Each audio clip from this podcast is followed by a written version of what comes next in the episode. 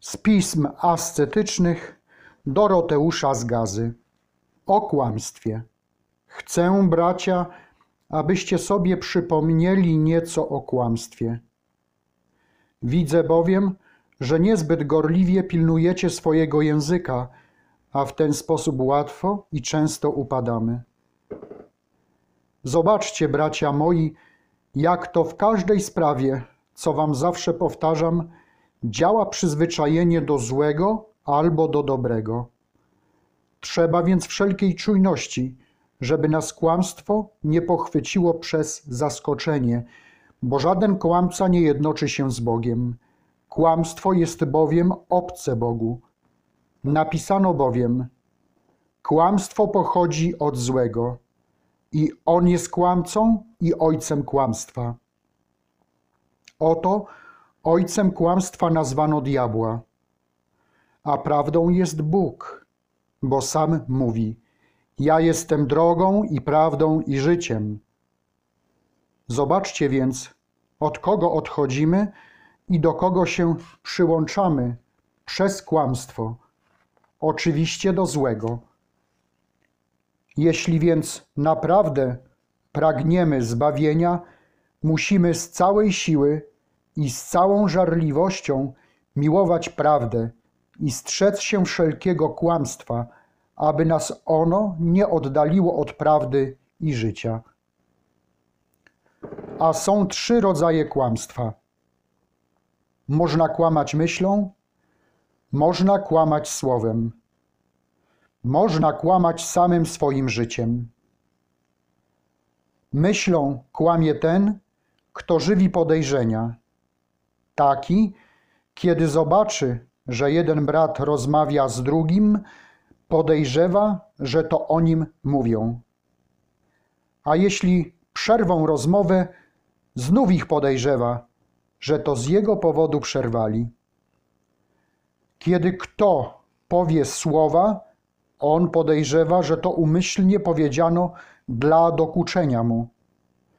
W ogóle w każdej sprawie tak podejrzewa bliźnich, mówiąc: Przeciw mnie to powiedział, mnie na złość to zrobił, w takiej a takiej intencji to a to uczynił.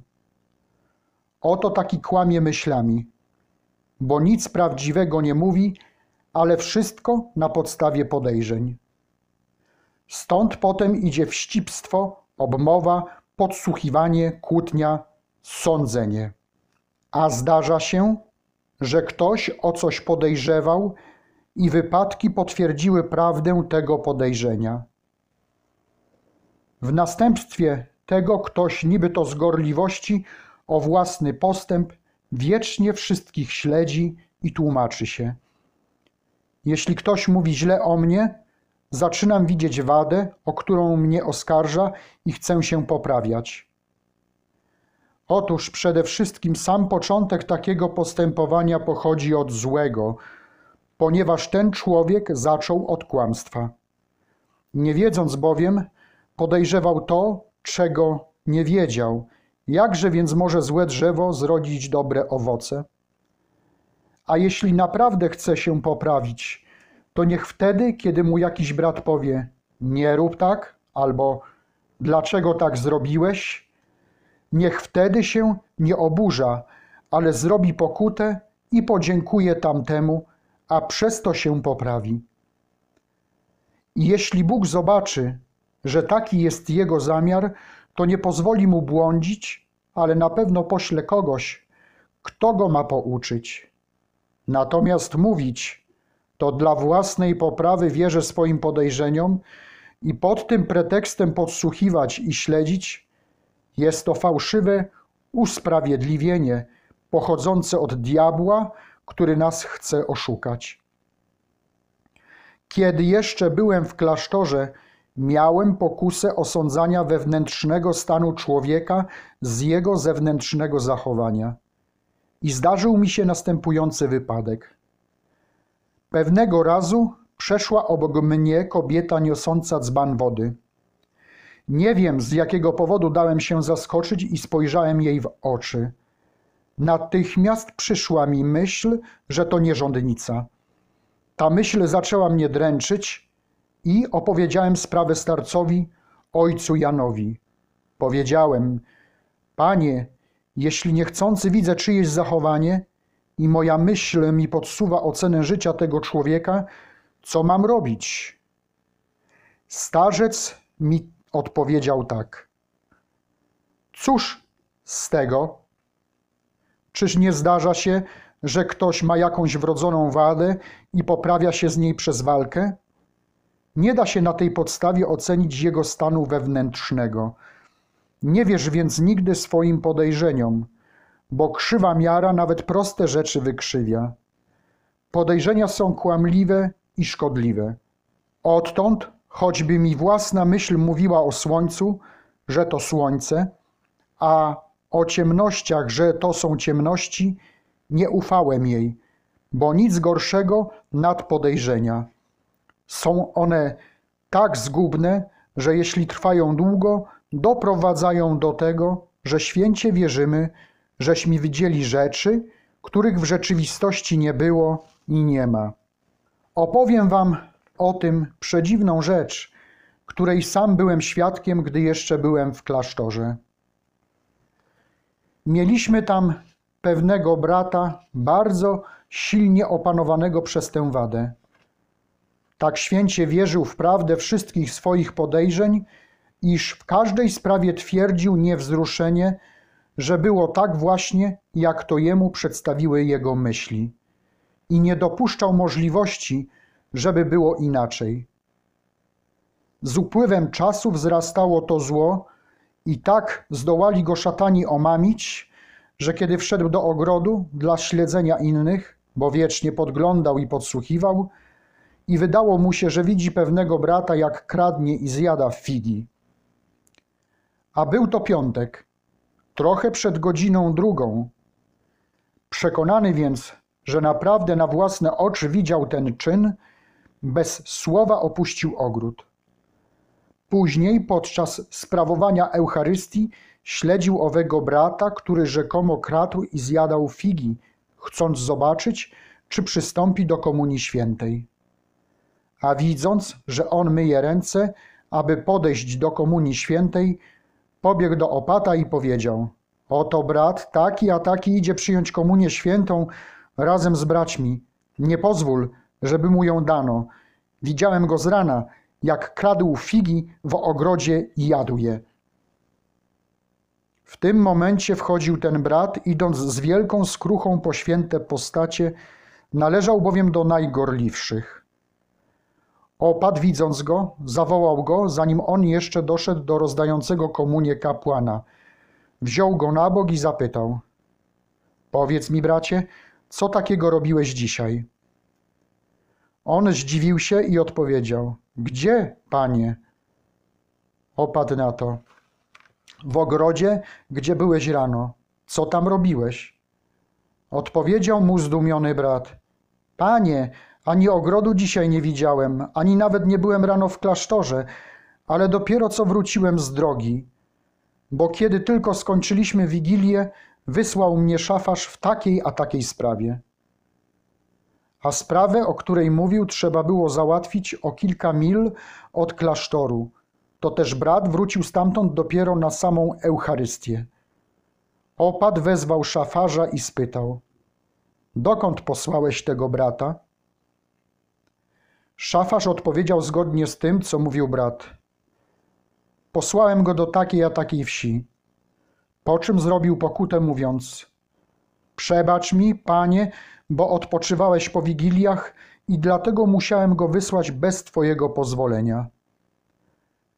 Opadł więc przekonany o prawdzie, z błogosławieństwem posłał ich do komunii. Potem wezwał podejrzliwego brata, skarcił go i zabronił mu komunii świętej. Ponadto po Eucharystii zebrał wszystkich braci i ze łzami opowiedział im to wydarzenie i napiętnował go w obecności wszystkich, osiągając przez to cel potrójny. Zawstydził diabła i ukazał go jako siewce podejrzeń, winowajcy dał okazję do odpokutowania grzechu przez zawstydzenie i do uzyskania przebaczenia i pomocy Bożej na przyszłość a resztę braci pouczył, żeby nigdy nie trzymali się swoich podejrzeń. Długo mówił o tym do nas i do tego brata, wykazując na przykładzie tego, co się zdarzyło, że nic szkodliwego nad podejrzenie. Wiele innych podobnych rzeczy powiedzieli ojcowie, wykazując nam różnymi sposobami szkodliwość podejrzeń. Starajmy się więc, bracia, wszelkimi siłami nie wierzyć nigdy swoim podejrzeniom. Nic tak nie odwraca człowieka od troski o własne grzechy, nic go tak nie uczy wtrącać się w nie swoje sprawy. Nic też dobrego z tego nie wynika, ale tysiączne zamieszania, tysiączne cierpienia i nigdy już wtedy człowiek nie ma czasu na zdobywanie bojaźni Bożej. Więc jeśli nasza grzeszność sprawia, że rodzą się w nas podejrzenia, natychmiast je zmieniajmy w życzliwe myśli, a tak unikniemy szkody, bo podejrzenia są złe i odbierają duszy cały spokój. Oto na czym polega kłamstwo myślą. Słowem zaś kłamie ten, który na przykład leni się wstać na wigilię i nie mówi: Przebacz mi, bo leniłem się wstać, ale miałem gorączkę, miałem zawroty głowy i nie mogłem wstać, nie miałem sił. I mówi dziesięć kłamstw, zamiast raz uczynić pokutę i upokorzyć się. A jeśli ktoś mu zrobi wymówkę, przekręca i upiększa własne słowa, żeby nie ponosić winy. Podobnie, jeśli mu się zdarzy pokłócić z bratem, bezustannie się broni i mówi: Ale to ty powiedziałeś, ale to ty zrobiłeś, ale ja nie powiedziałem, ale tamten powiedział, ale to, ale tamto. Byle się tylko nie upokorzyć. A kiedy czegoś chce, nie mówi: Mam na to ochotę, ale używa wykrętów i mówi: To, a to mi dolega i tego potrzebuję. Albo to mi zostało przepisane i po ty kłamie, póki nie zaspokoi swego pragnienia. Bo każdy grzech pochodzi albo ze zmysłowości i wygodnictwa, albo z chciwości, albo z próżności. Podobnie i kłamstwo pochodzi od tych trzech. Człowiek kłamie albo po to, żeby uniknąć oskarżenia i upokorzenia, albo dla zaspokojenia jakiegoś pożądania, albo dla zysku. Bez końca kłamie tu, kłamie tam, intryguje, aż póki celu nie osiągnie. Takiemu już nikt nie wierzy, ale choćby i powiedział, co zgodnie z prawdą, nikt nie potrafi mu uwierzyć i sama nawet prawda jego uważana jest za niepewną. Ale zdarza się czasem rzeczywista potrzeba, w której jeśli człowiek nie użyje małego wykrętu, dochodzi do większego zamieszania i nieszczęścia. W takich okolicznościach, kiedy człowiek widzi się do tego zmuszonym, zmienia temat mowy, aby uniknąć, jak powiedziałem, większego zamieszania, nieszczęścia lub niebezpieczeństwa. Mówił o tym ojciec Alonios do ojca Agatona. Oto dwóch ludzi w Twojej obecności popełniło zabójstwo, a jeden z nich schronił się w Twojej celi. Oto urzędnik szuka go i pyta Ciebie, czy przy Tobie dokonano tego zabójstwa. Jeśli nie użyjesz podstępu, wydasz tego człowieka na śmierć. Więc jeśli zachodzi konieczność, człowiek mimo to nie powinien lekceważyć kłamstwa, ale pokutować i płakać przed Bogiem i uważać to za godzinę próby. I nie zawsze tak należy postępować, ale raz na bardzo wiele wypadków. To tak jak z odtrutką czy środkiem przeczyszczającym. Stale zażywane szkodzą, ale jeśli je ktoś przyjmuje raz na jakiś czas z rzeczywistej potrzeby, pomagają mu. Tak i w tej sprawie należy postępować. Jeśli rzeczywista konieczność zmusza do kłamstwa, można skłamać, ale w nielicznych tylko wypadkach i z wielkiej, jak powiedziałem, konieczności. Później z bojaźnią i drżeniem należy przedstawić Bogu i swoją intencję i konieczność, a tak się człowiek ocali. Inaczej poniesie szkodę. Oto powiedzieliśmy już, kto to jest ten, co kłamie myślą i ten, co kłamie słowem. Chcemy jeszcze powiedzieć także, kto kłamie całym swoim życiem. Całym życiem swoim kłamie ten, kto jest rozpustny, a udaje wstrzemięźliwość. Jest chciwy, a mówi o jałmużnie i wychwala miłosierdzie. Jest pyszny, a podziwia pokorę. Podziwia ją nie po to, żeby ją chwalić, bo gdyby w tym celu tak mówił, najpierw by z pokorą wyznał swoją własną słabość, mówiąc: Jestem nieszczęsny, pozbawiony wszelkiej cnoty.